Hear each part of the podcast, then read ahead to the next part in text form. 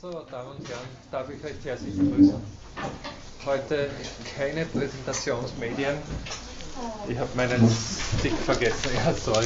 Ich werde versuchen, das so anschaulich wie möglich zu erklären, was ich vorzeigen wollte.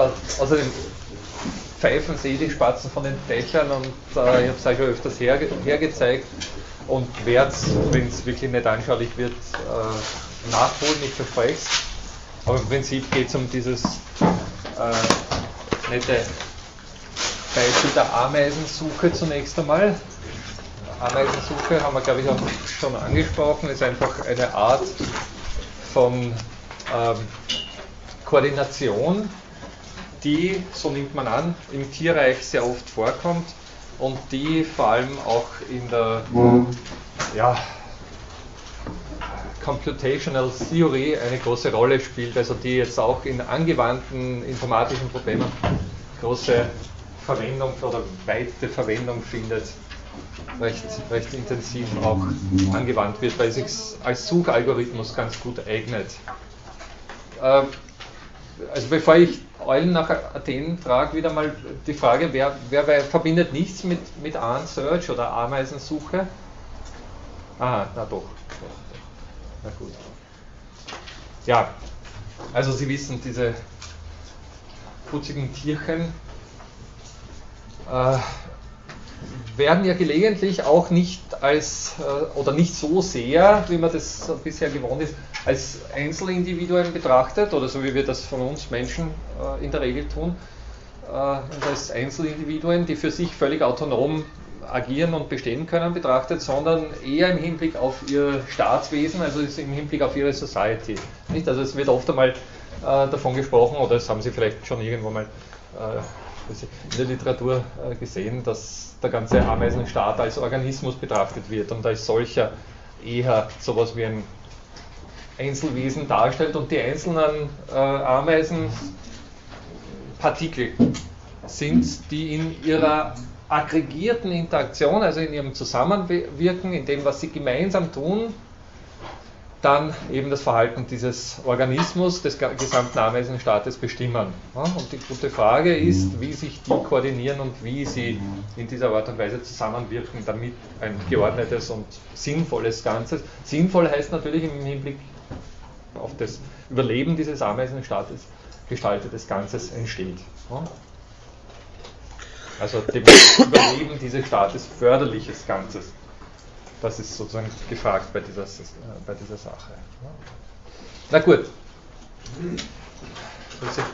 Also diese Tierchen agieren, so wird angenommen, oder sie kommunizieren mit Hilfe chemischer Stoffe, dem sogenannten Pheromon. Das ist eine, glaube ich, eine Kohlenwasserstoffverbindung. Im Prinzip ein Duftstoff, der ganz bestimmte Art von Interaktion bewerkstelligt. Für uns sind die Details dieser Pheromone, es gibt unterschiedliche Pheromone, wird angenommen, dass sehr viele Insekten solche Pheromone zur Koordination verwenden und dass die im Detail natürlich jetzt auch für unterschiedliche Aufgaben unterschiedliche Pheromone bereitstehen, aber da sind dann die chemischen Details gefragt, dass der Kollege zuständig nicht so sehr hilft. Doch nicht. Ja, also ich habe da sehr wenig Ahnung davon. Die Details sind dann so wurscht, uns geht es eher um so ein bisschen das Prinzip, das dahinter steckt. Das ist ein sehr simples, das eben wieder auf Wahrscheinlichkeitstheorie und Aggregation beruht, aber einen recht interessanten Effekt hat, nämlich das Koordinieren dieser Ameisen. Also im Grunde schaut so aus, dass ein Tierchen sowas, wir haben ja schon von einem Random Walk gesprochen, also einem zufälligen Herumwandern, dass ein Tierchen einfach auf Nahrungssuche zunächst einmal völlig zufällig herumwandert, oder das im Prinzip, so könnte man sich vorstellen, die Ameisen schlechthin am Waldboden zunächst einmal zufällig unterwegs sind, um Futter zu suchen. Nicht? Futter ist wichtig, brauchen sie, um zu überleben. Also es sind zunächst einmal die Performance so etwas wie einen Random Walk idealtypisch betrachtet. Natürlich muss man dazu sagen, dass diese Tierchen nie von Null anfangen, also bestimmte Informationen natürlich schon vorhanden sind über ihre Umwelt, über den Waldboden, über Wahrscheinlichkeiten für Futterquellen und vieles mehr, aber rein mathematisch oder rein idealtypisch kann man sich zunächst einmal vorstellen, die bewegen sich völlig zufällig zunächst einmal. Und wenn Sie in diesem zufälligen, und Sie können sich vorstellen, je mehr Tierchen vorhanden sind, also je größer der Ameisenstaat ist, desto sorgfältiger wird gleichsam dieser Waldboden, der im Umfeld eines solchen Ameisenbaus liegt, abgesucht. Also 10 Ameisen werden, was nicht, für 10 Quadratmeter sehr, sehr lange brauchen, bis sie alles systematisch abgesucht haben, aber 10.000 Ameisen oder dann vielleicht 100.000 oder Millionen Ameisen, nicht, die werden da, das ist einfach ein Gesetz der großen Zahl, die werden da diese 10 Quadratmeter dann wahrscheinlich recht schnell, intensiv und sehr gründlich, also wahrscheinlichkeitstheoretisch verteilt, absuchen. Das kann man sich vorstellen. Natürlich kann es sein, dass sozusagen die Wahrscheinlichkeit ist größer 0, dass irgendwelche Stellen ausgespart bleiben und dass gerade dort das Futter liegt. Ja? Ist klar. Aber wie gesagt, die große Anzahl der Ameisen sorgt doch für gewisse Wahrscheinlichkeit, dass Futter, das ja nicht nur ganz punktuell vorhanden ist, sondern dann seinerseits vielleicht sowas wie ein Duft ausströmt, doch gefunden wird. Ja? Okay. Und jetzt strömen die alle ganz wild durcheinander und völlig zufallsgeleitet findet irgendeine davon ein Futter. Eine Futterquelle, ja, und beginnt dieses Futter, so ist sie programmiert, zurück zum Bau zu tragen. Und weil sie Futter gefunden hat, ist sie so aufgeregt, dass sie Pheromone ausströmt. Also das ist jetzt meine Interpretation, nicht? Aber man kann sich vorstellen, hurra, ich habe was gefunden, ich bin ganz glücklich, ich stoße Pheromon aus. Ja, dieses Pheromon trägt ein Stück, das heißt, es duftet in einem gewissen Umkreis um diese Ameise herum. Ja, in diesem Umkreis, der mit dem Duftstoff erreicht wird, wird mit einer bestimmten Wahrscheinlichkeit auch irgendeine andere Ameise sein. Und diese andere Ameise reagiert jetzt ganz einfach auf diesen Duftstoff darin, dass sie seine Nähe, also damit, dass sie seine Nähe sucht. Das heißt, dort, wo es duftet, gehe ich hin. Und das heißt, das führt dazu, dass sie im Prinzip dieser Ameise folgen wird. Und da sich diese Ameise entweder nahe beim Futter befindet oder auf dem Weg von der Futterquelle zum Bau und dann wieder zurückgeht zur Futterquelle, um neues Futter zu holen, nicht, wird mit einer gewissen Wahrscheinlichkeit die zweite Ameise auch in diesen Weg einlenken und mit einer bestimmten erhöhten Wahrscheinlichkeit früher oder später auch auf die Futterquelle stoßen. Ja? Und da haben sie im Prinzip schon das ganze Prinzip formuliert. Dieses Prinzip wird wiederholt. Und zwar insofern, also einfach die nächste Ameise, wenn sie Futter findet, also wenn sie eben auch auf dieses Futter hingelenkt wird, seinerseits oder ihrerseits Duft ausströmt, also Pheromon ausstößt und damit zu duften beginnt. Und damit natürlich, weil es jetzt schon 2 Ameisen sind, die Pheromon ausstoßen, die Duftwolke ein bisschen vergrößert. Ja? Und damit wird jetzt wieder die Wahrscheinlichkeit größer, dass auch eine dritte Ameise in diese Duftwolke gerät, ebenfalls in diese Aktivität einschwenkt und ihrerseits dann Futter findet, wieder Duft ausstößt und wieder die Duftwolke vergrößert. Ja? Und mit diesem simplen Prinzip wird sukzessive die Duftwolke so groß, oder zumindest ziemlich groß, dass ein sehr großer Teil der Ameisen dann in dieses Verhalten einschwenkt, wenn nicht sogar alle, ja? Und sehr effektiv dann alle gemeinsam eben zum Beispiel das Futter von der Nahrungsquelle zum Bau tragen. Wenn Sie dann als Beobachter dieser ganzen Geschichte hinschauen, dann sehen Sie Ordnung, dann sehen Sie eine geschlossene Ameisenkette, die Futter und zwar sehr zielgerichtet eben zwischen Futterquelle und Bau hin und her läuft und Futter transportiert. Und wenn man das in dieser Art und Weise betrachtet, also wenn man gleichsam nur die Ordnung sieht und nicht das, was dazu geführt hat, weil die Pheromone können wir Menschen natürlich nicht wahrnehmen, ja, dann fragt man sich, hallo, wie haben die Tierchen das geschafft? Das ist so koordiniert jetzt diese Futterquelle aufsuchen. Ja. Wenn Sie, ich weiß nicht, manchmal im Wald dann so meterlange, manchmal sogar, also angeblich gibt es Tiere, die sich über hunderte Meter hinweg in dieser Art und Weise koordinieren, ne? Also sehr lange Ameisenstraßen sehen, die oft sehr gerade, schnurgerade da aufs Ziel zu marschieren, ne, fragt man sich schon oft, hallo, wie machen die das? Ne? Und da haben wir wieder, wir haben ja das Gefühl, wir haben ein Beispiel schon besprochen, da haben wir wieder die Frage, gibt es da einen Dirigenten, gibt es da einen Führer, gibt es da einen, der ihnen den Weg sagt, wie koordinieren sich die?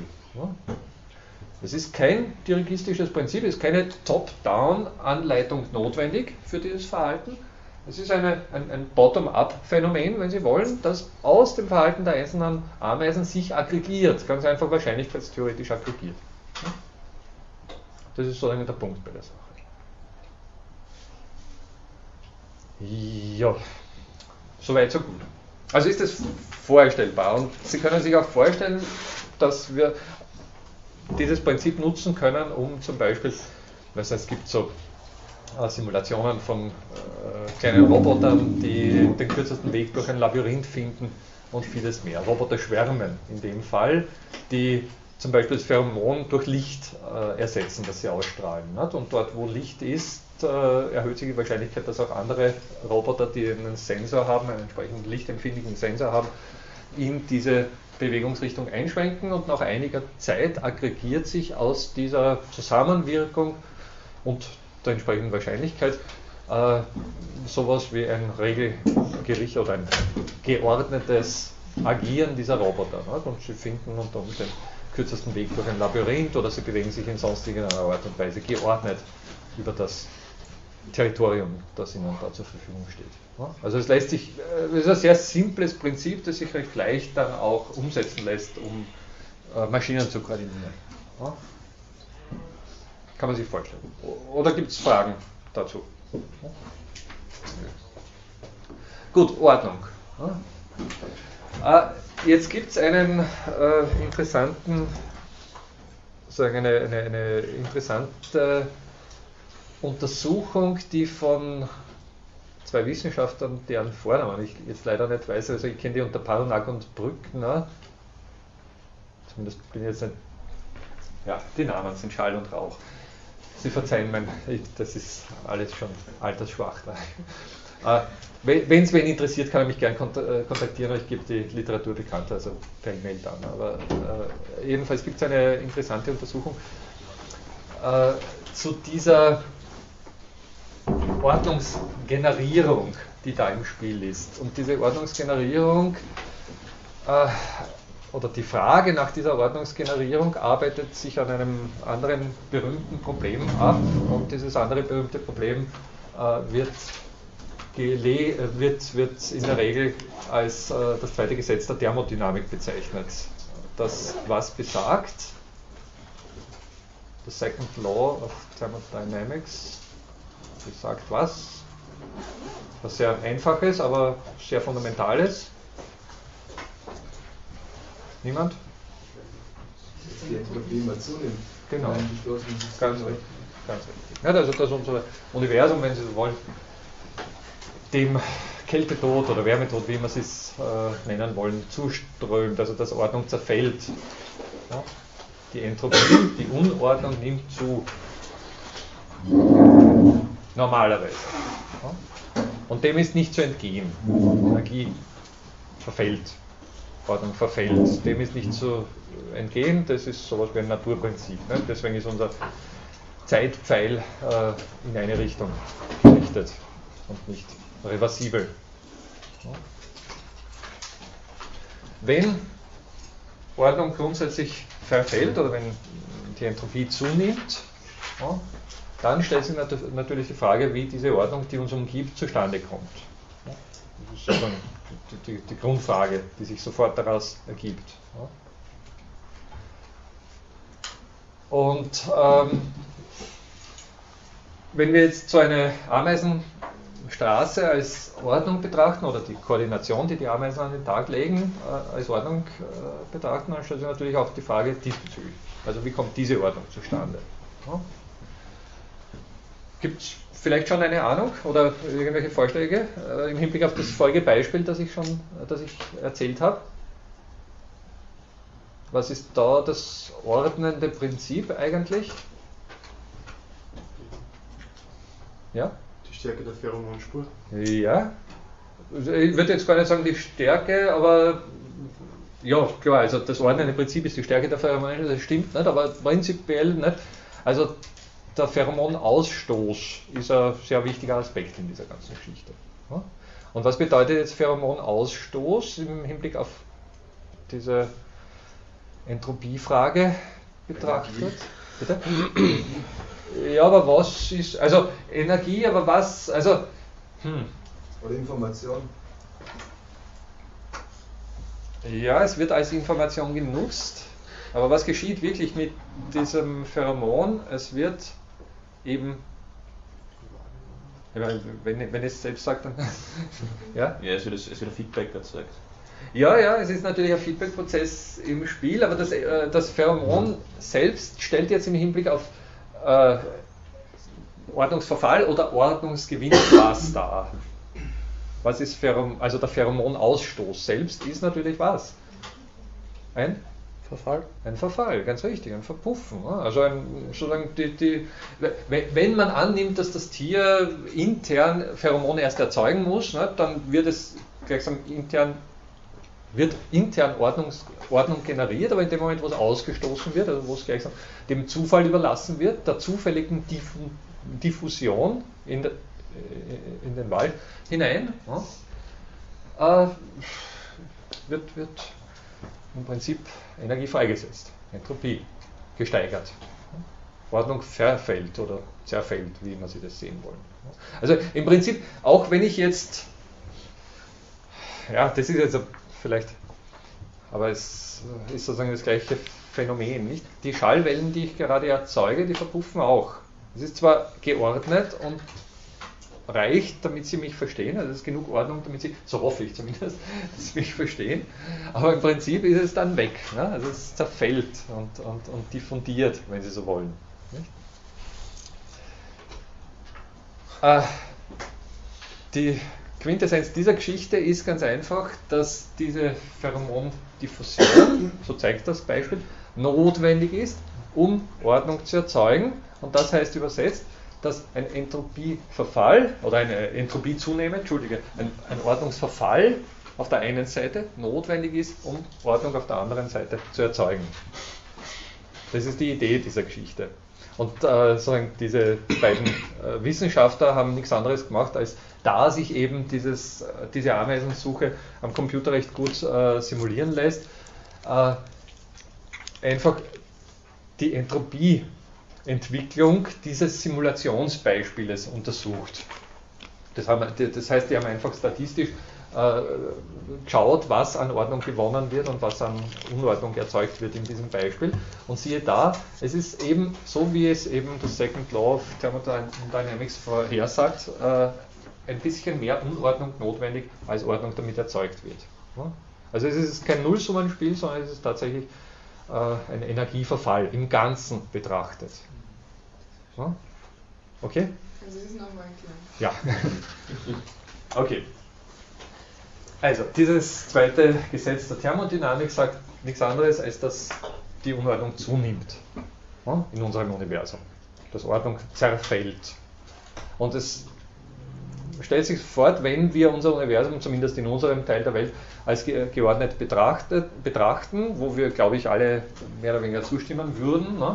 Wenn wir das geordnet betrachten, stellt sich die Frage, woher die Ordnung kommt. Ne? Wie ist diese Ordnung zustande gekommen? Das ist so eine Grundsatzfrage nach unserem Dasein schlechthin, wenn Sie so wollen. Wie entsteht Ordnung? Es gibt eine ganze Reihe von anderen Antworten, auf die ich gleich zu sprechen komme, aber dieses Beispiel von Parunak und Brückner verwendet diese Ameisensuche, das Beispiel der Ameisensuche, um statistisch festzustellen, wie viel Ordnungsverfall in einem computersimulierten Beispiel im Spiel ist, im Vergleich oder im Verhältnis zu der Ordnung, die damit generiert wird, nämlich der Koordination der Ameisen.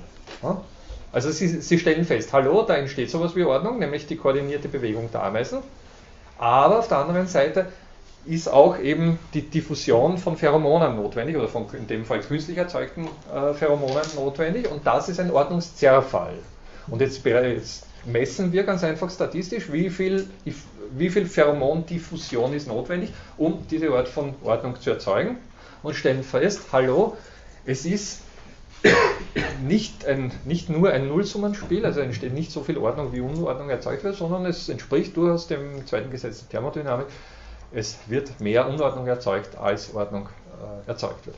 Auf alles Weitere komme ich noch zu sprechen. Nur mal sozusagen dieser statistische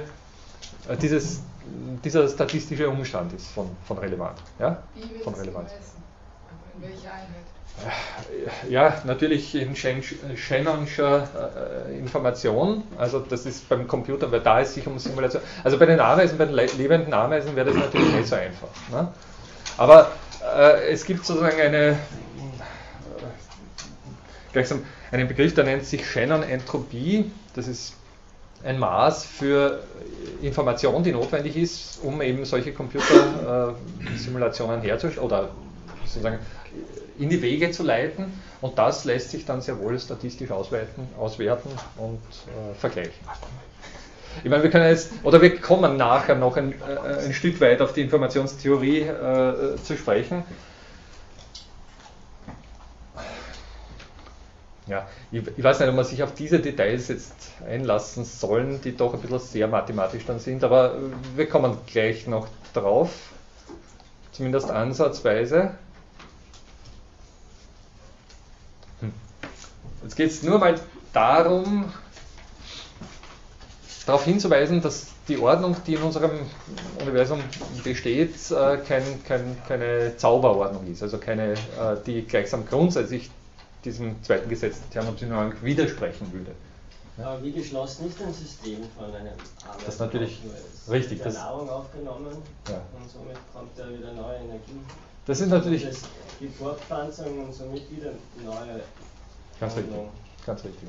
Das ist natürlich im Hinblick auf einen realen Ameisenhaufen eine sehr schwierige Frage, aber im Hinblick auf eine Simulation, die Sie als solche dann abgrenzen können, ist es unter Umständen leichter zu beantworten. Also da gibt es jetzt keine Reproduktion der Ameisen, wo, wie Sie richtig sagen, Wiederordnung ins Spiel kommt und natürlich auf der anderen Ebene auch wieder Ordnungsverfall im Spiel ist, sondern das ist einfach so nur das Phänomen, völlig isoliert betrachtet, nur das Phänomen dieser Pheromon-Koordination. Ja, das ist in dem zugegeben, nicht? Also es ist im klassischen Sinn Analyse, in dem etwas isoliert als Objekt betrachtet wird, herausgelöst wird aus der ganzen Geschichte und von daher dann auf einen größeren Zusammenhang geschlossen wird.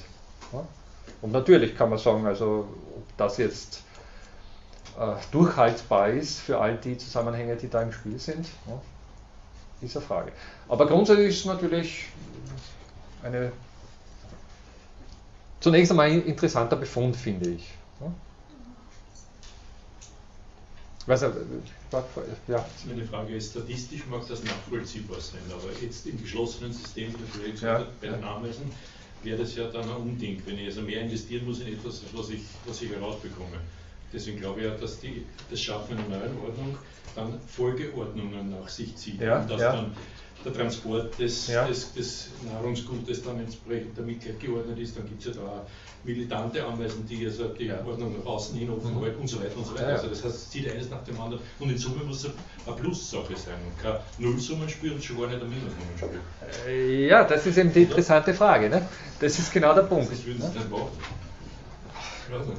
Also, Sie haben ganz recht, die Sache ist überaus komplex und hat natürlich eine ganze Reihe von Umwegrentabilitäten im Spiel. Das ist ganz klar. Nicht? Also das ist sozusagen so ein Um und Auf von Leben, dass wir sehr viel auf gleichsam andere Zusammenhänge umlegen, die jetzt im Moment gar nicht im Spiel oder in Sicht sind. Nicht? Also es ist klar, nicht diese Nahrungssuche dient seinerseits oder dient ihrerseits zur Sicherstellung der Reproduktion der Ameisen und vieles mehr. Und die Reproduktion der Ameisen dient auch irgendetwas, was man als solches dann betrachten kann. Ja? Das ist richtig. Nur ist, sagen wir mal, der übergeordnete Zusammenhang aus dem, dass das immer wieder bei dieser God's View Perspektive, nicht? Also wenn man die Sache sozusagen von oben betrachtet oder welchen externen Viewpoint man eigentlich einnehmen kann diesbezüglich. Ne? Und wir haben ja schon gesagt, also systemtheoretisch betrachtet zumindest gibt es keinen solchen externen Viewpoint. Aber ich komme noch darauf zu sprechen, also das ist ein wichtiger Punkt. Ich wollte nur sagen, auf der Ameisenstraße funktioniert das schon mit dem Minus und dem Spiel, weil es werden mehr Pheromone ausgestoßen, als wirklich Ameisen vorhanden sind, die alle verbrauchen, die es gibt, alle riechen können. Das heißt, es ist immer ein kleiner Überschuss da, sodass die Wahrscheinlichkeit auch erhöht wird, dass noch andere Ameisen das riechen könnten. Ja. Es aber nicht tun, weil die wahrscheinlich nicht da sind. Ja. Aber rein um die Möglichkeit zu erweitern.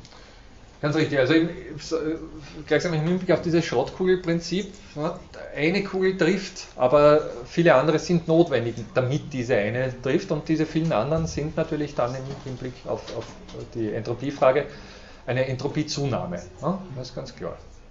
Also gleichsam den Hasen zu treffen mit der einen Schrottkugel, wenn man das als Ordnung, der arme Hase, nicht? Aber immer, wenn man das als Ordnung betrachtet, nicht? Dann ist gleichsam die Unordnung der vielen anderen Schrottkugeln einfach notwendig, und die sind sehr viele, da haben Sie ganz recht. Und sozusagen je höher die Wahrscheinlichkeit sein soll, dass man den armen Hasen trifft, nicht? Desto mehr Unordnung muss riskiert werden. Das ist sozusagen, ist natürlich dann eine schöne ökonomische Frage, wie viel Unordnung kann ich zulassen, damit ich Ordnung generieren kann. Also es lässt sich sofort natürlich auf unsere Zusammenhänge umlegen, und das ist auch nicht uninteressant, darüber nachzudenken. Also wenn man gerade im Philosophiestudium davon ausgeht, dass da jetzt nicht alles einfach analytisch oder sagen wir anders, dass da nicht alles, was relevant ist, auswendig gelernt werden kann, sondern sehr viel Kreativität zugelassen werden muss, ne? Oder damit was Gescheites dabei rauskommt, Kreativität von vornherein mitgedacht sein muss, ne? Dann könnte man sagen, okay, wie viel Ordnung sehe ich vor im Studienplan, die ja auswendig lernen, aber wie viel freies Denken oder gleichsam kreatives Denken sehe ich auch vor, damit die hinreichende Kreativität gewährleistet ist. Ne? Und das ist natürlich ein gewisser Trade-off, weil auf der anderen Seite natürlich auch gleichsam das völlig freie, ungeordnete Drauflosdenken auch nicht immer zum Ziel führt. Also da ist gleichsam sowas wie ein Abwägen im Spiel, und diejenigen, die solche Studienpläne natürlich auch niemals alleine dann erstellen, die müssen Sie lachen. Ich weiß, in der Regel, also sozusagen in der Praxis kommt es natürlich anders zustande, das ist ganz klar. Da sind wir dann bei den, ja, das führt weit, aber da sind wir dann bei den Gegebenheiten, denen eigentlich niemand zustimmt, aber sie trotzdem sehr stabil sein können, ne? Das kennen wir alle. Wollten Sie auch was? Nein. Ja. Man könnte auch argumentieren, dass der Ausschluss des Gases im abgeschlossenen System eigentlich eine Entropieabnahme ist. Mhm. Weil ja, ein geordnetes molekulares System, und die Entropie, zumindest der temporäre, die Entropie nimmt erst danach, wenn das Gas zerfällt, zu. Ja. Ich meine, das bin ich jetzt nicht sicher, ob Sie genau das meinen, was ich jetzt gleich meinen würde wollen, aber es geht, also sozusagen, es bringt mich auf den Punkt, den ich... Also das Beispiel hinkt ein bisschen. Ja. Es hinkt insofern, dass wenn ich zwei Gasdepots habe, die nicht gemischt sind, habe ich mehr Ordnung, als wenn ich die Gase mische, das reine Mischen, das ist ohne das Fall des Gases. Durch das verliert man schon Ordnung, wenn man es mischt allein.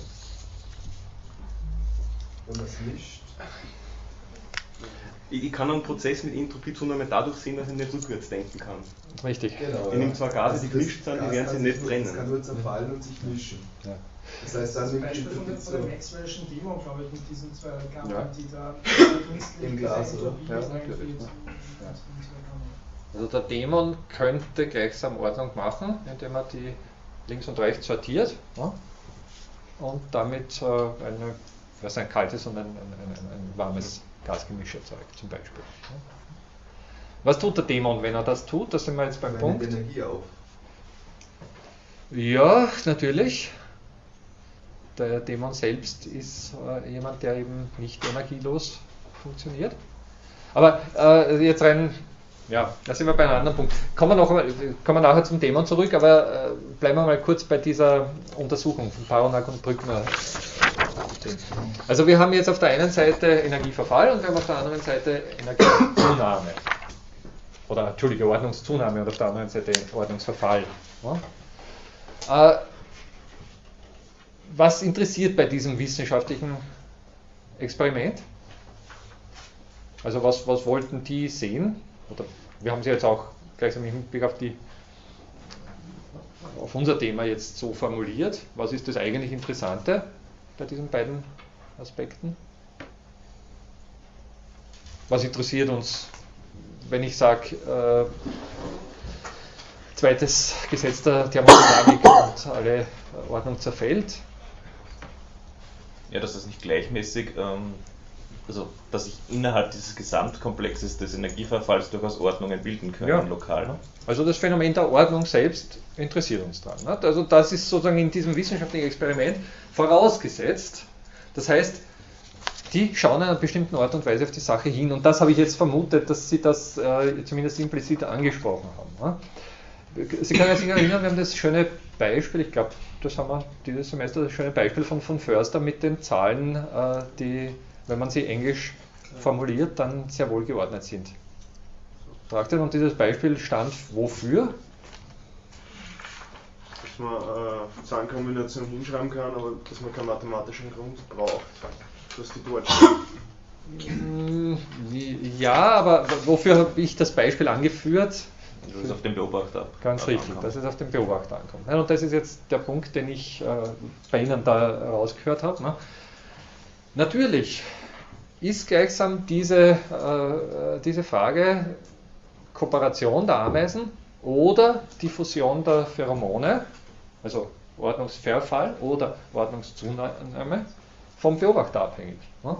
Es ist sehr simpel, aber doch ein sehr entscheidendes Moment, nämlich im Hinblick auf die Frage, wie Ordnung entsteht, ließe sich dann sagen, eben durch einen Beobachter.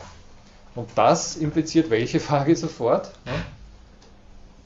Die wir auch schon angesprochen haben und wo wir jetzt gleichsam auch beim grundlegenden Thema dieser Lehrveranstaltung sind, impliziert natürlich sowas wie Selbstbezüglichkeit, weil der Beobachter seinerseits als geordnetes Etwas irgendwie zustande gekommen muss. Ne? Und nur dann als geordnetes Etwas zustande kommt, wenn er beobachtet wird. Wir haben sowas wie einen infiniten Regress angesprochen. Ist das deutlich? Ich bin nicht ganz sicher. Also nochmal. Wir haben Ordnung in unserem Universum, obwohl es eigentlich nur Unordnung geben sollte, oder obwohl, zumindest wenn wir von irgendwelchen metaphysischen Anfangsursachen ausgehen, irgendwann mal Unordnung herrschen sollte. Ja? Trotzdem entsteht auch laufend neue Ordnung. Ja? Also wenn wir unseren Schreibtisch ordnen, dann ist zumindest temporär für die nächsten 2-3 Tage wieder sowas wie Ordnung entstanden. Ordnung für den, der hinschaut, nämlich für den, der den Schreibtisch dann als solchen betrachtet. Das heißt, das ist jetzt nur ein psychologisches Phänomen, natürlich, aber es spiegelt sich gleichsam jetzt in dieser Frage, oder würde ich als analog annehmen zu der Frage jetzt auch, wie entsteht Ordnung trotz der Geltung des zweiten Hauptsatzes der Wärmelehre. Wenn jemand hinschaut, lässt sich die Koordination der Ameisen von der Diffusion der Pheromone unterscheiden und als geordnet betrachten. Die Frage ist, was ist, wenn niemand hinschaut? Das ist diese berühmte Schrödinger-Frage, die kennen Sie, mit der Katze, mit der toten Katze und all dem, was sich daran anschließt. Das hat natürlich auch jetzt mit dieser quantentheoretischen Problematik, Kopenhagener Deutung, Niels Bohr, kennen Sie, hoffe ich, alle, zu tun. Ja. Grundsätzlich gibt es Gründe dafür, den Beobachter verantwortlich zu machen für diese Geschichte. Und deswegen ist der Beobachter weil der Beobachter ganz einfach andere Beobachter voraussetzt, um überhaupt ein Beobachter zu sein. Deswegen ist der Beobachter so eine grundsätzliche Geschichte. Also der Beobachter ist, wenn Sie so wollen, etwas, bei dem alle Fragen der Philosophie zusammenlaufen, würde ich mal jetzt auch im Hinblick auf weitere Überlegungen vermuten. Ja. Aber ist der Beobachter jetzt nur ein menschlicher Beobachter? Nein, eben nicht. Ne? Das ist das Wichtige, ja. Oder? Ja. Ja, ja. Natürlich, also der Beobachter ist sagen, am Beispiel des Menschen gemodelt, wenn ich jetzt so eher jovial vom Beobachter spreche. Ne? Also wir nehmen alle an, dass es sich um menschliche Beobachtung handelt. Und das kennen Sie alle, das Problem. Ne? Also, bitte für die Leute, ich weiß nicht, wie viel von Ihnen denn mit der Theorie von Niklas Luhmann vertraut sind. Darf ich mal kurz nur so ein bisschen, na doch nicht so viel, ja ein bisschen. Ne? Das ist der zentrale Grund, also jetzt nur für die drei Kollegen, der zentrale Grund, warum die Sache soziologisch wird und deswegen dann von Luhmann aufgegriffen wird. Ne? Weil sie mit dieser Figur des Beobachters, die eigentlich eine sehr formale Figur ist, sofort so etwas wie soziologische oder soziale Zusammenhänge im Spiel haben. Ne? Und da liegen gewisse Gründe vor, warum zentrale philosophische Fragestellungen dann eigentlich eher soziologisch behandelt werden, ne? Was bei Luhmann dann der Fall ist. Also es gibt ja nach wie vor die großen Streitereien, ob Luhmann jetzt ein Soziologe oder ein Philosoph war. Ne? Das hat genau mit dieser, sozusagen mit diesem Kern seiner ganzen These oder seiner ganzen Theorie zu tun. Das ist eine sehr simple These, alles ist beobachterabhängig, aber das stellt natürlich sofort die Frage nach der Ontologie dieses Beobachters. Woher kommt dieser Beobachter? Wie kommt er zustande? Wie ist er zu erklären? Was ist damit impliziert, dass wir so etwas annehmen müssen? Und ich glaube, beim Luhmann macht es auch jede Beobachtung unvollständig, weil wenn der Soziologe oder die Soziologin in der Gesellschaft die Gesellschaft beobachtet, müsste er sich ja gleichzeitig auch selber beobachten, um wirklich ein vollständiges Bild abzugeben. Das heißt, irgendwo muss in jeder soziologischen Theorie dann auch einen blinden Fleck geben, ganz richtig, ja, der sich selbst ausblendet. Mhm. Und weil diese Perspektive von nirgendwo, die gibt es ja nicht für einen Menschen oder einen Wissenschaftler, der was beobachtet. Ja. Ja. Und das ist die Schwierigkeit, mit dieser Selbstbezüglichkeit und diesem Beobachter umzugehen, weil dieser blinde Fleck, den man braucht für die Beobachtung, der systemimmanent ist und den kriegt man nicht weg. Genau. Okay, vielleicht ein bisschen ausführlicher für die Nicht-Soziologen oder Nicht-Luhmann-Vertrauten unter Ihnen. Ich meine, es ist sehr simpel. Also wenn Sie sich irgendeine sozialwissenschaftliche Beobachtung oder eine Alltagsbeobachtung vorstellen, ne, weiß nicht,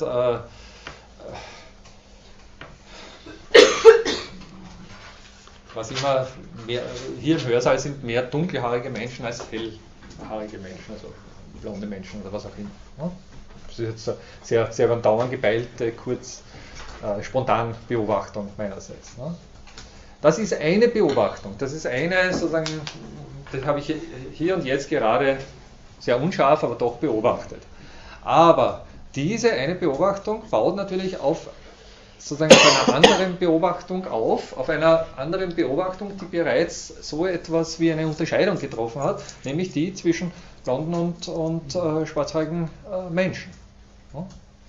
Und es ist keineswegs, und das dürfte offensichtlich sein, die einzige Unterscheidung, die ich vornehmen kann, oder die einzige Beobachtung, die ich hier im Hörsaal durchführen kann. Das ist eine sehr beliebige Beobachtung.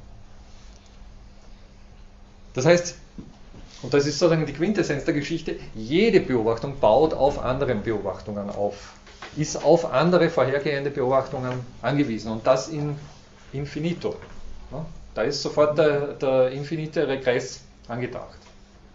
Wir können noch so intensiv beobachten und das als extrem fundamental betrachten. Also es ist gleichsam das sozialwissenschaftliche Problem schlechthin. Ja?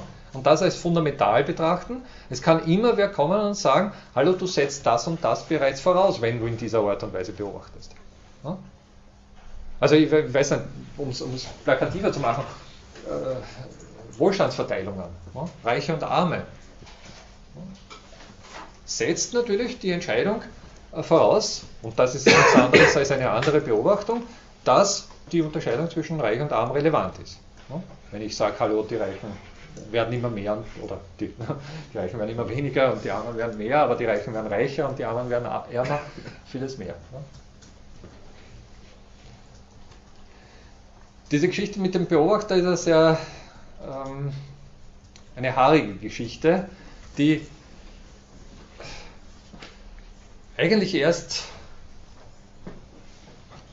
ja, ich würde mal sagen, in der Soziologie und auch jetzt Grundlagenwissenschaft der zweiten Hälfte des 20. Jahrhunderts in dieser Art und Weise betrachtet wird. Und die jetzt die ganzen philosophischen Strömungen, die da einerseits eben soziologisch orientiert, im Hinblick auf Systemtheorie und alles, was damit verbunden ist, zu tragen kommt. Auf der anderen Seite dann auch die ganzen philosophischen Debatten um Strukturalismus, Poststrukturalismus und wie sie alle heißen, ausgelöst hat. Also Sie wissen, dass auch in diesen Denkrichtungen sowas wie fundamentale Grundüberzeugungen nicht mehr stehen bleiben, keinen festen Stand mehr haben. Was meine ich damit?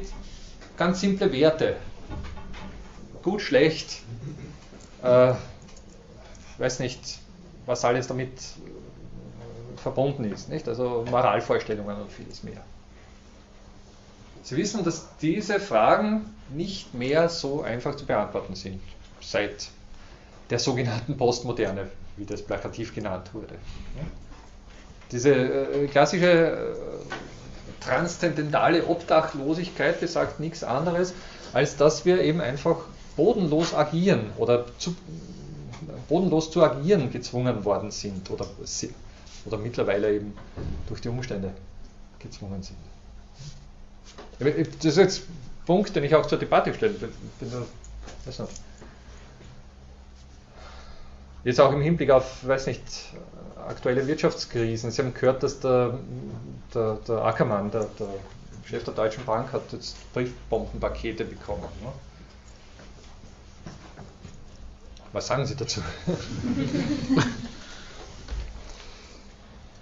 Oder ich weiß nicht, gibt es Überlegungen dazu, oder ließen sich jetzt im Hinblick auf das, was wir bisher so besprochen haben, da Überlegungen anschließen? Oder, ich weiß nicht, ich provoziere Sie mal und sage, na klar, im Hinblick auf die aktuelle Wirtschaftslage ist es natürlich verständlich, dass die Leute einen Hass haben. Und man stellt sich vor, sie seien Grieche im Moment, ne? Und hätten ihr Leben geplant mit all dem, was da sich bisher als logisch und sinnvoll angedeutet hat, und plötzlich ist alles ganz anders. Und zwar fundamental anders für Sie.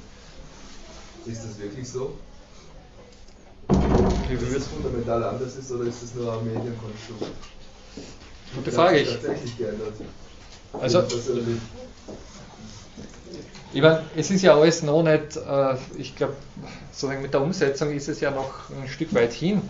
Aber ich weiß nicht, wenn Sie Beamter sind, weiß nicht, sagen wir mal in meinem Alter, also in einem Alter, das schon gleichsam, also wo es schon ein bisschen darum geht, die Schäfchen ins Trockene zu bringen, ja? Und plötzlich 30% Lohnkürzung und weiß nicht, Unsicherheit auf allen Ebenen, möglicherweise auch sogar Jobverlust, nicht viel Chance. Also, als Philosoph sowieso keine Chance, noch irgendwo einen anderen Job zu finden und ähnliches mehr. Kann schon fundamental sein. Also aus der Perspektive. Als Philosoph im Sinne von finanzieller Obdachlosigkeit.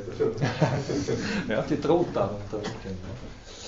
Aber auch als also ich weiß nicht, Studierende, ne? Man stellt sich vor, Sie studieren nicht Philosophie, sondern etwas, was Sie ganz bewusst dahingehend gewählt haben, dass Sie damit sicher einen Job finden. Ne? Und plötzlich ist alles ganz anders. Also, ja. Niemand mit Occupy Wall Street und Ähnlichem sozial bewegt unter Ihnen? Ist das schon vorbei, oder sind das jetzt einfach meine Lehrveranstaltungen, die diese Art von Studierenden nicht mehr anziehen? Ja? Also das erste Mal, wie es geheißen hat, eine Bank macht dicht, ja, wie es dann im Fernsehen gezeigt haben, wie die Leute da vor der Bank stehen, ja, und glauben, dass sie noch Geld irgendwie kriegen, ja, obwohl kein Geld mehr da ist. Ja. Ja. Das ist ja jetzt schon einige Jahre her. Eben, und mittlerweile hat man sich daran gewöhnt, das heißt, naja, ich glaube, wir schaffen das nicht, wir brauchen einen Euro-Rettungsschirm, weil dann schaffen wir es vielleicht als ein Ganzer, dass das alles zusammen bleibt. Ja, aber mittlerweile ist man dagegen abgestimmt, da kommt dann auf einmal, ja, es ist noch eine Bank krachen gegangen, dann kommen Leute, die Kreditwürdigkeit anderer Länder beurteilen, ja, und auf deren Meinung wird plötzlich Wert gelegt, ja, was noch. Das ist ja dann schon gewohnt, oder? Jetzt höre ich aber zwei Sachen heraus. Nicht? Also einerseits, man ist schon gewohnt, auf der anderen Seite, auf was hinauf? Also doch sowas wie... Auf Urteile von Menschen, die glauben, dass sie andere Länder beurteilen können aufgrund das, was sie vorlegen möchten, mit dem sie entgegenwirken wollen. Ja. Und dass sich andere Spekulanten halt rein manövriert haben und andere Menschen halt. Ne? Also, es ist zwar schlecht, wie es ausschaut, aber... Ich glaube, da kommen wir auch drüber hinweg und in 10 Jahren haben wir dann das gleiche wieder und dann sagen wir, das kennen wir schon. Hat zufällig von Ihnen jetzt, glaube ich, um 12 Uhr die Nachrichten gehört? Heute? Nichts von, ich glaube, Tallinn war es. Ich bin jetzt nicht ganz sicher, ich glaube Estland. In Schweden? Oh, nein, nicht Schweden. Ich glaube Estland. Ja. Ein Tweet, also über Twitter hat jemand die Nachricht, dass irgendeine Bank zusperrt und das haben sich sofort Schlangen gebildet vor den Bankomaten und die wurden geplündert. Das war jetzt zu Mittag irgend so ein Message. Ne? Also grundsätzlich natürlich eine interessante Aggregation, die sich da aufbaut und die als solche zum Selbstläufer wird, also self-fulfilling prophecy, wenn Sie so wollen. Nicht? Also ein Gerücht, das sich selbst so verstärkt, dass es enorme Auswirkungen zeitigt und unter Umständen wirklich zum Zusperren der Bank führt. Ja? Obwohl, also es lässt sich, das ist jetzt so ein bisschen ein anderes Thema, aber ich möchte es nur mal markieren als solches, es lässt sich unter Umständen vorstellen, dass die Bank überhaupt nichts, also da ist alles Business as usual, da ist alles ganz normal, aber dieser Tweet hat eine Lawine ausgelöst, die die Bank wirklich zum Zusammenbrechen bringt. Ja? Weil, also das ist sozusagen ein gutes Beispiel für eine Eigenlogik. Da ist ein System im Spiel, das aus sich heraus, ohne irgendeine sonstige Gegebenheit, genug Dynamik entwickelt, um eben dann etwas in die Wege zu leiten, wofür es extern keinen Anlass gegeben hat. Entschuldigung, jetzt bringt mir das gerade auf was anderes. Haben wir vom Beer Game schon gesprochen, Beer Distribution Game, habe ich das kurz mal angesprochen hier? Kennt das jemand von Ihnen? Beer wie Bier. Und das heißt auch Beer Distribution Game. Okay, dann kündige ich mal an, dass wir das nächste Woche nächste Woche ist die Weihnachtsstunde, oder ist das erst übernächste Woche? Nächste Woche ist Weihnachtsstunde. Spielen wir nächste Woche das Beer Distribution. Das ist die letzte Woche. Ist schon frei. Nächste Woche ist der Schutz. Nein. Das ist der 19. ist Sende. Ja, das ist Sende. Ja. Nächste Woche dürfen nicht mehr sein. Hallo, im Ernst? Also, ja. Sicher? Der Kollege schaut gerade. Prüfung, sicher. Nein, also Prüfung nicht, aber die WU hat ganz normal bis 21. Betrieb. Ja, gut. Ja, die WU. Ihr seid ja so faul auf der Hauptuni. Hauptuni nicht fertig. Stimmt das? Ja, ich muss ja mit Eintragung, aber das passt mir schon in der Sieg. Auf jeden Fall. Na, dann tut es mir leid, dass man halt kein Bier spielen kann. Kein Bier Distribution Game spielen können, dann hätte ich es für heute vorgesehen. Schade. Ja. Dann nach Weihnachten. Was fürs gute Neue Jahr? Ja, gut, ich meine, es ist jetzt nicht so ganz, steht nicht so ganz im Zentrum unserer Lehrveranstaltung, aber wir können uns ja natürlich. Aber dann machen wir was anderes heute, wenn das wirklich. Okay, dann lasse ich Sie noch evaluieren heute, weil das habe ich eigentlich auch für nächste Stunde vorgesehen. Und das müssen wir absolvieren und das wäre schon gut, wenn wir es vor Weihnachten noch machen. Gut, dann muss ich nachher kurz mal hinauf, aber jetzt bleiben wir bei der Diskussion.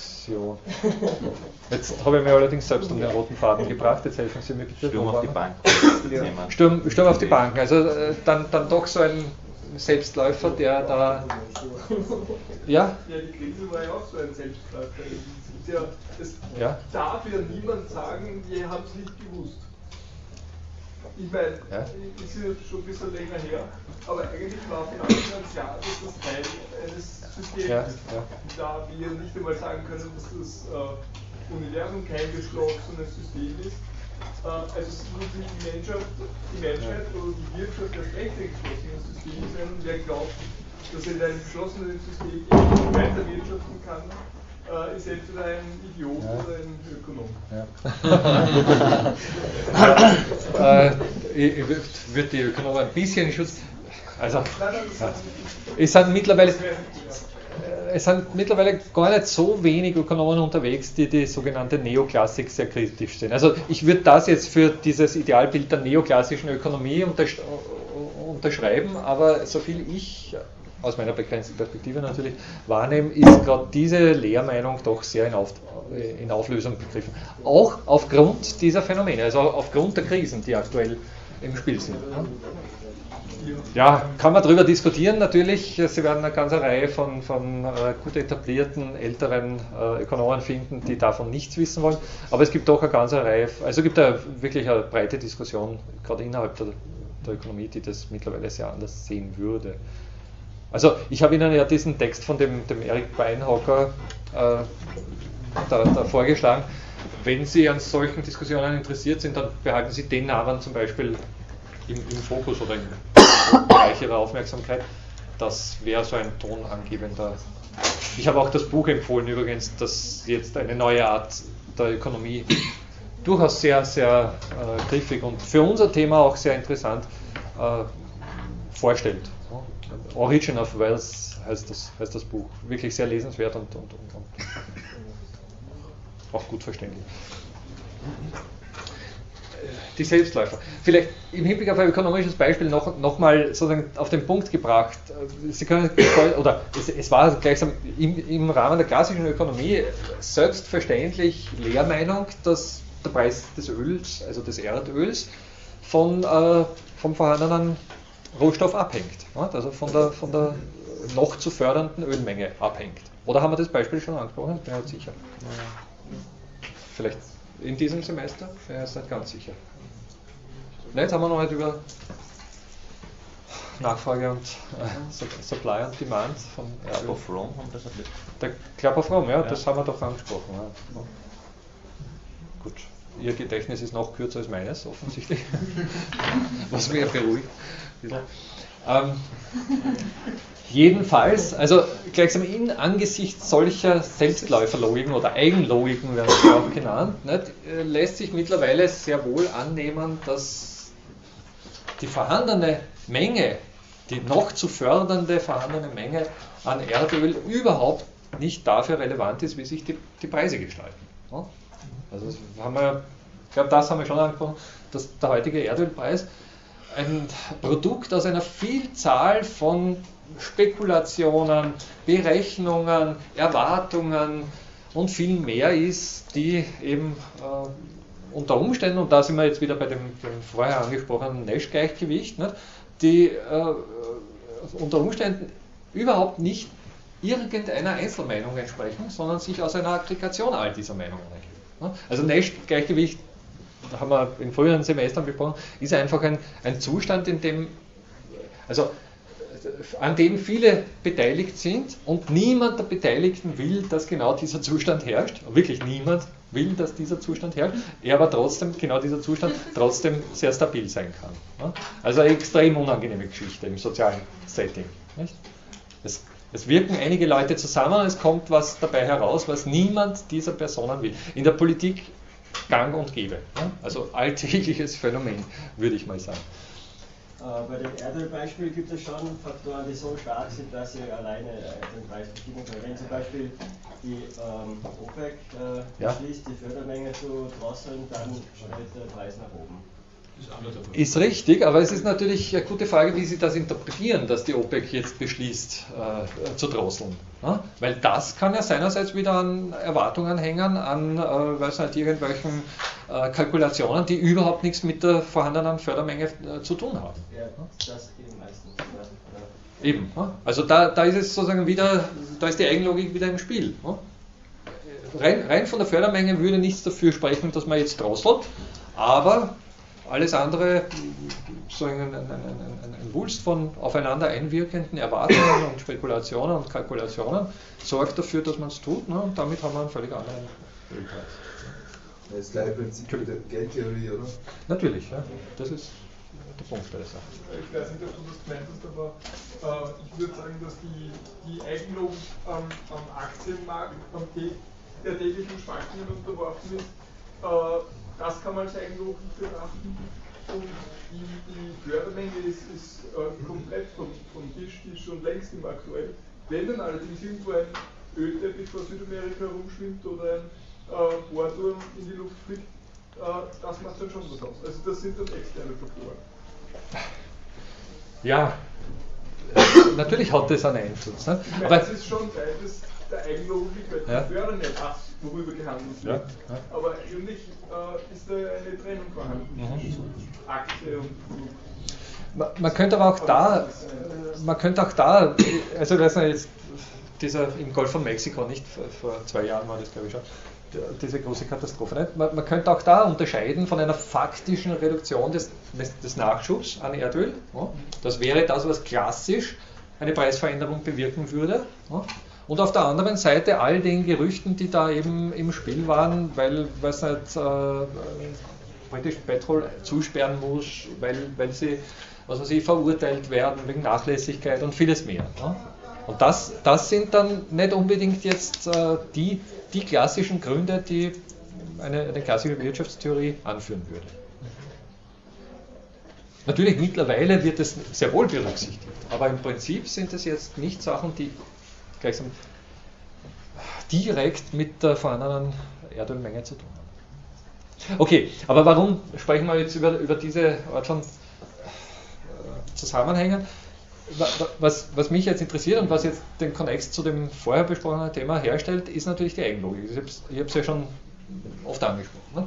Also in komplexen Zusammenhängen können sich einfach gewisse Zusammenhänge verselbstständigen und aus sich heraus eben Dynamiken entwickeln, die gleichsam abgehoben von allem anderen Entwicklungen erzeugen, weiterführende, anschlussfähige Entwicklungen erzeugen. Ne? Unerwartete, was auch immer. Naja, und also das ist jetzt natürlich eine sehr gewagte Spekulation, aber gleichsam, es wäre wissenschaftlich die einzige Erklärung, die mir einfiele für so etwas wie einen Beobachter. Ne? Ein Beobachter ist einfach ein Zusammenhang, der in dieser Art und Weise eine Eigenlogik entwickelt und als solcher anschlussfähig wird, also stabil genug sozusagen einen temporären Zustand erzeugt, der als solcher hinreichend ist.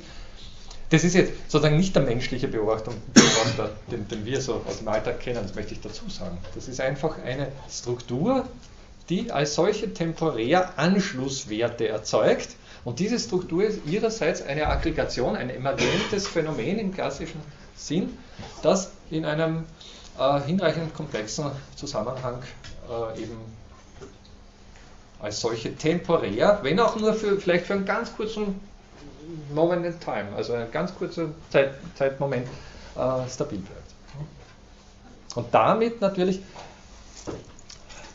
also sozusagen auf die Whereabouts, auf die Details dieser ganzen Geschichte komme ich gleich zu sprechen. Das ist jetzt nur mal so der grobe Wurf, um Ihnen das bisschen zunächst einmal von der Problemseite her zu beleuchten. Ja. Was ist mit anschlussfähig gemeint? Anschlussfähig heißt im Prinzip nur weitermachen können. Nicht? Also, dass irgendwas vorhanden ist. Also, ich weiß nicht, ein temporär, zumindest für wenige Minuten, stabiler Ölpreis erzeugt eine Möglichkeit, um darauf, also wenn der gerade in dem Moment, wo Sie auf den Computerbildschirm hinschauen, gerade für eine Sekunde bei, weiß nicht, $150 steht, dann können Sie an diesem Zustand eine Spekulation anschließen, die ihrerseits wieder was Folgewirkungen hat und natürlich Feedbacks an diesen Zustand erzeugt, aber es reicht, um gleichsam da irgendetwas weitermachen zu können. Ob das zielführend ist oder sinnvoll oder das Ganze zum Zusammensturz bringt, ist eine ganz andere Frage. Ja? Anschlussfähigkeit ist eigentlich ein Grundbegriff, also eine Grundeigenschaft jedes Systems. Ja. Richtig. Ne? Vor allem der Systembegriff, wenn Sie so wollen, definiert sich geradezu über diese Art von Anschlussfähigkeit, weil beim System, also wir können ein System als solches überhaupt nur wahrnehmen oder wir würden ein System als solches nur bezeichnen, wenn es wenn es auch nur ein ganz kleiner Moment ist, eine gewisse Art von Stabilität zeigt, an der irgendetwas anderes dann weitermachen, ansetzen kann und weitermachen kann. Ja? Also wenn da keine Anschlusswerte erzielt werden können, dann hätten wir kein Grundsystem dazu zu sagen, dann wäre es einfach gar nichts. Ja? Das ist damit gemeint. Das ist jetzt ein sehr abstrakter Begriff, aber gleichsam die Quintessenz dieser ganzen Geschichte. Nur dann, wenn für einen ganz kleinen Moment etwas vorhanden ist, was genug Stabilität birgt, um daran irgendetwas anderes anzuschließen, dann ist sowas wie, dann ist es sinnvoll, von sowas wie ein System oder einer emergenten Eigenschaft zu sprechen, und dann ist auch sowas wie Ordnungsaufbau möglich. Dann würde sowas wie eine offene Evolution entstehen können. Das ist sozusagen der Kern dieser Überlegung. Und jetzt sind wir dann wieder bei dieser sehr fundamentalen Geschichte der New Kind of Science, also der Wolframischen Mathematik und der Welt der zellularen Automaten, weil sich im Prinzip dieser Beobachter formal als etwas sehr Ähnliches fassen lässt. Und es ist ganz interessant, dass die Sache auch bei Wolfram selbst vorkommt in New Kinds of Science, und er hat sich auch ganz spezifisch in dieser Hinsicht abgearbeitet, und es gibt auch in seinem berühmten Mathematikprogramm Mathematica eine spezielle Funktion, die so sagen manche, sogar formal überführbar ist in die Logik, die von einem gewissen George Spencer Brown als fundamentale Algebra vorgeschlagen wurde und unter dem Titel Laws of Form publiziert wurde 1969. Ich komme gleich ausführlicher darauf zu sprechen. Aber das ist sozusagen ein sehr, meiner Meinung nach, oder für mich zumindest, wie ich es damals gefunden habe, ein eher überraschender Zusammenhang, dass sich sozusagen da eine Verbindung sehen lässt, sagen wir es mal so. Und dass die auch zum Beispiel von Stephen Wolfram gesehen wurde. Ja, jetzt muss ich natürlich ein bisschen ausführen, um diesen Spencer Brown ein bisschen zu belehren. Der gute Mann lebt, soviel ich weiß, noch. Also das hat mich selber erstaunt. Das Buch ist von 1969. Ja, ich kenne den seit langem aus der Literatur, unter anderem, weil er eben bei Niklas Luhmann auch wie immer wieder besprochen wird und gleichsam als sehr zentrale, sagen wir, einen Ansatz in der Theorie von Niklas Luhmann darstellt. Also da ist er gleichsam fast so etwas wie allgegenwärtig, möchte man sagen. Und ich kenne den von daher seit langem, hatte ihn aber immer bereit. Und ich wusste auch seit langem, dass der zum Beispiel auch mit Wittgenstein kurz zusammengearbeitet hat in London und mit Bertrand Russell. Und diese beiden Figuren sind für mich eben eher so, ja, Geschichte. Also das würde ich eher, also Wittgenstein und Russell ist natürlich jetzt die erste Hälfte des 20. Jahrhunderts, und deswegen habe ich den so ein bisschen assoziiert mit diesen beiden Personen und war dann ganz erstaunt, wie ich vor kurzem festgestellt habe, dass der jetzt noch lebt, sehr alt zwar, aber angeblich noch am Leben ist, also noch unter uns, weil... Der ist allerdings, und das auch gleich vorweg, eine nicht ganz unumstrittene Figur. Er ist zwar Mathematiker und für diesen Formenkalkül, also dieses Buch Laws of Form, sehr berühmt und wird vielfach zitiert und vielfach besprochen. Er ist aber gerade unter Mathematikern dann, also unter denen, die jetzt mit dieser Art von Diskussion weniger am Hut haben, eher umstritten, weil er sich auch angemaßt hat, eine ganze Reihe von sehr berühmten mathematischen Problemen für gelöst zu erklären. Ja? Und diese Lösungen, die sind nicht wirklich anerkannt. Soviel ich weiß zumindest. Ich kann das nicht nachprüfen, aber man sagt, da hat er einen zu großen Wurf gewagt. Also es geht um dieses Vierfarben-Theorem, das kennen Sie, also diese Geschichte, dass sich, ich weiß nicht, zum Beispiel die Staaten, die Bundesstaaten der USA mit 4 Farben darstellen lassen, ohne dass irgendwo 2 gleiche Farben aneinander grenzen. Also dass 4 Farben reichen, um so einen Topos wie eben die USA zum Beispiel unterscheidbar zu markieren. Und es geht dann um irgendwie, ich glaube, die Riemann-Vermutung oder so irgendwas hat er auch für bewiesen erklärt, ohne so zumindest die Meinung der Mathematiker es wirklich bewiesen zu haben. Aber wie auch immer, also dieses eine Buch, ja genau, und er hat sich dann darüber hinaus noch, was ja in der Wissenschaft noch für ein größeres Sakrileg gehalten wird, mit Poesie beschäftigt und hat eine ganze Reihe von prosaischen Werken vorgelegt. Also er hat sich nicht nur wissenschaftlich umgetan, hat auch unter einem Pseudonym publiziert und ist damit, also Sie kennen die Geschichte, die Wissenschaft ist ein seltsamer Verein und man kann sich sehr leicht einen schlechten Ruf holen, wenn man nicht ganz den Kriterien gehorcht, und wenn der Ruf einmal ruiniert ist, dann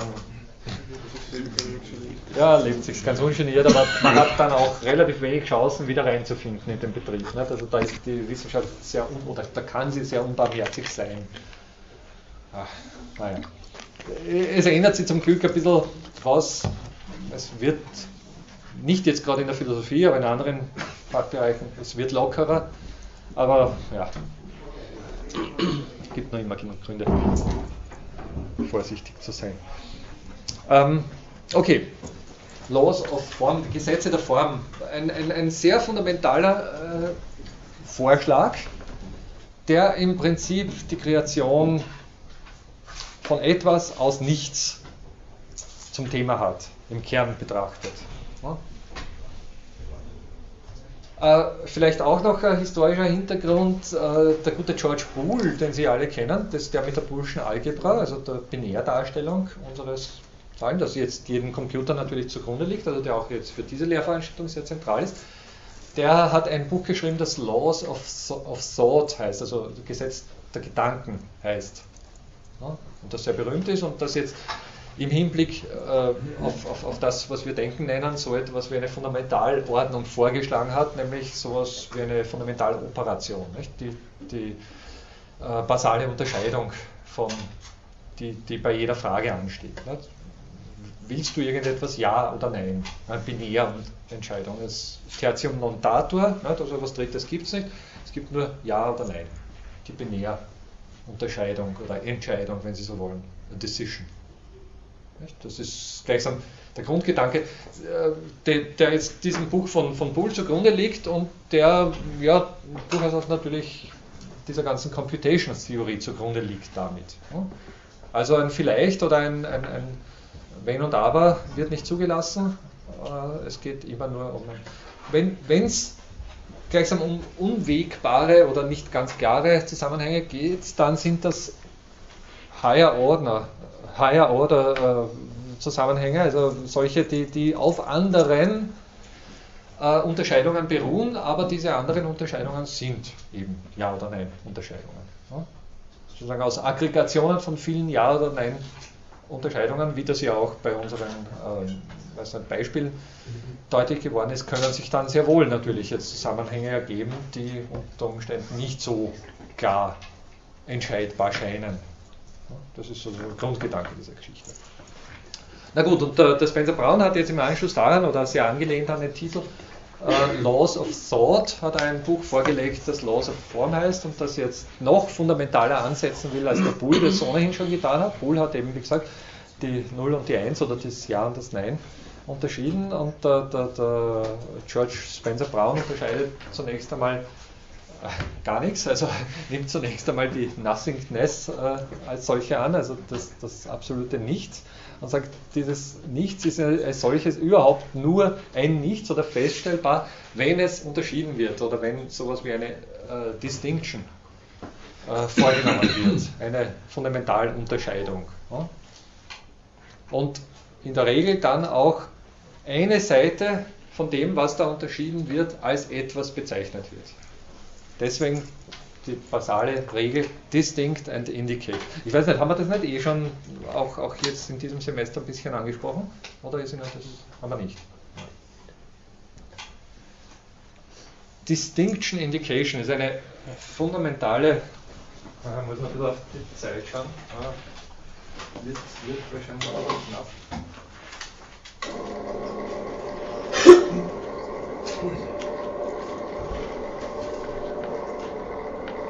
Naja, okay. Weil ich diese Evaluierung noch durchführen sollte, heben wir uns die Details dieser Geschichte vielleicht für nach Weihnachten auf. Merken Sie sich, oder sozusagen denken Sie über Weihnachten darüber nach, inwiefern eben einer Beobachtung so eine Distinction Indication zugrunde liegt. Darum geht es nämlich im Prinzip. Ne?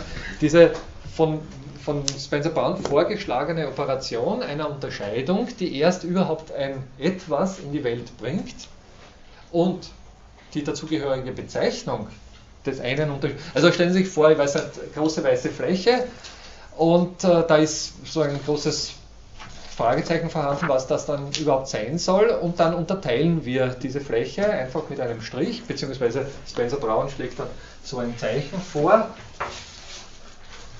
und sagt, hier auf dieser Seite haben wir etwas bezeichnet und hier haben wir einen sogenannten Unmarked Space, also etwas Unbezeichnetes, das als Beobachtungshintergrund mitschwingt. Ja?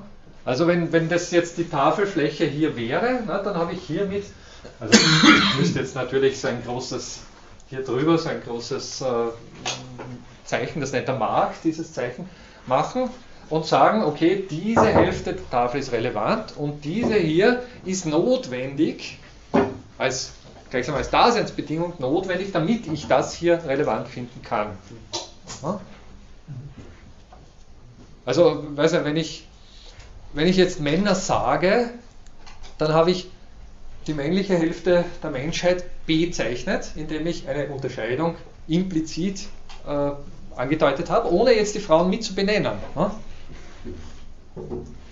Aber ich habe gleichsam eine Distinction vorgenommen und diese Distincted Side of this Distinction bezeichnet, indicated. Ne? Einfach durch das Wort Mann oder Männer. Ja?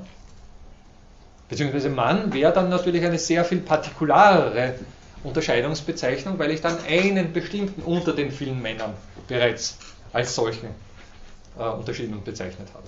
Ja? Aber um das durchführen zu können, ist gleichsam die Gegenseite, die andere Seite notwendig. Das geht nicht ohne. Nur in der Regel wird sie nicht mit beobachtet. Und jetzt denken Sie dann kurz mal, also das ist jetzt nur mehr die Geschichte. Jetzt denken Sie nochmal eben an dieses Pheromon- und Koordinationsbeispiel der Ameisen nach. Ne? Da ist gleichsam die Koordination, also das geordnete Verhalten der Ameisen, die bezeichnete Seite, die Wissenschaftler interessiert. Na, sonst würden sie ein Experiment nicht durchführen. Ne? Das ist gleichsam die Frage, die sich stellt. Und das, was aber dazu notwendig ist, damit diese Koordination als solche überhaupt beobachtet werden kann, ist natürlich der Unmarked-Teil dieser ganzen Geschichte, also die Diffusion der Pheromone in dem Fall. Das ist aber sozusagen eine Betriebsbedingung, es ist eine Notwendigkeit, ohne die es nicht geht. Das ist der essentielle Gedankengang dieser Geschichte. Und das Gleiche, und das ist jetzt sozusagen der Punkt, wo diese Rekursion oder diese Selbstreferenz ins Spiel kommt. Das Gleiche gilt auch für den Beobachter. In dem Moment, wo ich den Beobachter als solchen beobachte, habe ich ihn bezeichnet und indicated, also unterschieden und bezeichnet, von irgendetwas anderem, das eben gerade nicht als Beobachter beobachtet wird. Bezeichnet. Gut, mit diesen kryptischen Ausführungen, Entschuldigung, ich laufe schnell hinauf und hole diese Evaluierungsführung.